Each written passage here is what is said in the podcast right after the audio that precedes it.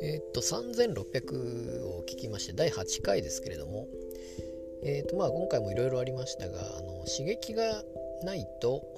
生きてる実感がしないという話があってまああれも面白いんですけれども、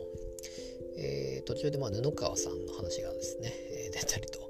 いうことでしたけどまあとりあえずですね今回思ったのはあのコントが進化してると。いう話がありましてえーとまあ漫才というよりもコントの方がすごくなってるのではないかということを、えー、まあこれは若林さんの話だったんですけど実際まああの里光さんもそういう話に同調していたのかなと思いましてこれは私もそう思いましてですね。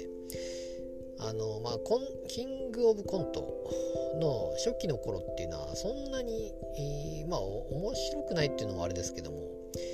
えー、まあ普通というかまあ、昔ながらのコントであったのかなと思いましてこれこの前のキングオブコントの時にも話をしたかなとは思うんだ。ブログに書いたんですかね。思いましたけどもやっぱりもう設定が、えー、新しかったりえー、っと何て言いましたかね、まあ、とにかくあの空気階段が優勝しましたけど1回目も2回目もやっぱすごいなと,、えー、っとコントじゃないとできないものっていうのは確かにあるわけですよね。漫才、えー、まあ、例えば道具を使うとか、えー、まあ、見た目で、まあ、服装とか、ま漫才も服装もあるんでしょうけれども、えまコスプレみたいなあ、まそういうとどうだろうな、まあ、ザジとかもそうかもしれないですけども、えま例えば空気階段のあの火事の話ですよね。あれはやっぱり面白いなと思いました。それこそ別にボケてもいないし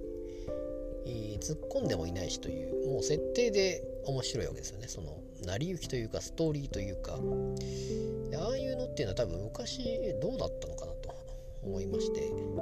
えー、まあでもダウンタウンの、コントっていうのはでもそういう感じだったのかなとは思うんですけども。それにしても、えー、まあ、コントは多分変わってきてるのかなと、まあ、伏線を張ってみたいな例えばアンジャッシュであったりそういうのもまあいいことはいいんですが私はそんなには好きではなくてですね。まあ、うんなんていうかまあでもラーメンズは好きなんですけどもまあ何が違うんだっていう話なんでまあいろいろ多分違いはあるんですけどもとにかくコントがおそらくは変わってきているっていう進化してると。それだけ新しいいものというのがどんどんできてるわけで、えー、多分この話っていうのは多分もっと考えていけばいろいろ出てくるし新しいコントも今後もどんどん出てくるのかなと思いまして。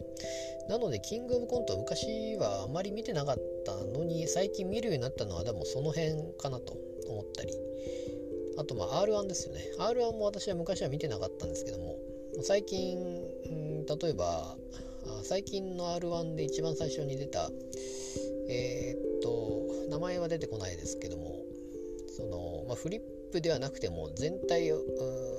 会場自体というか舞台自体に、まあ、フリでかいフリップをいっぱい置いておくみたいな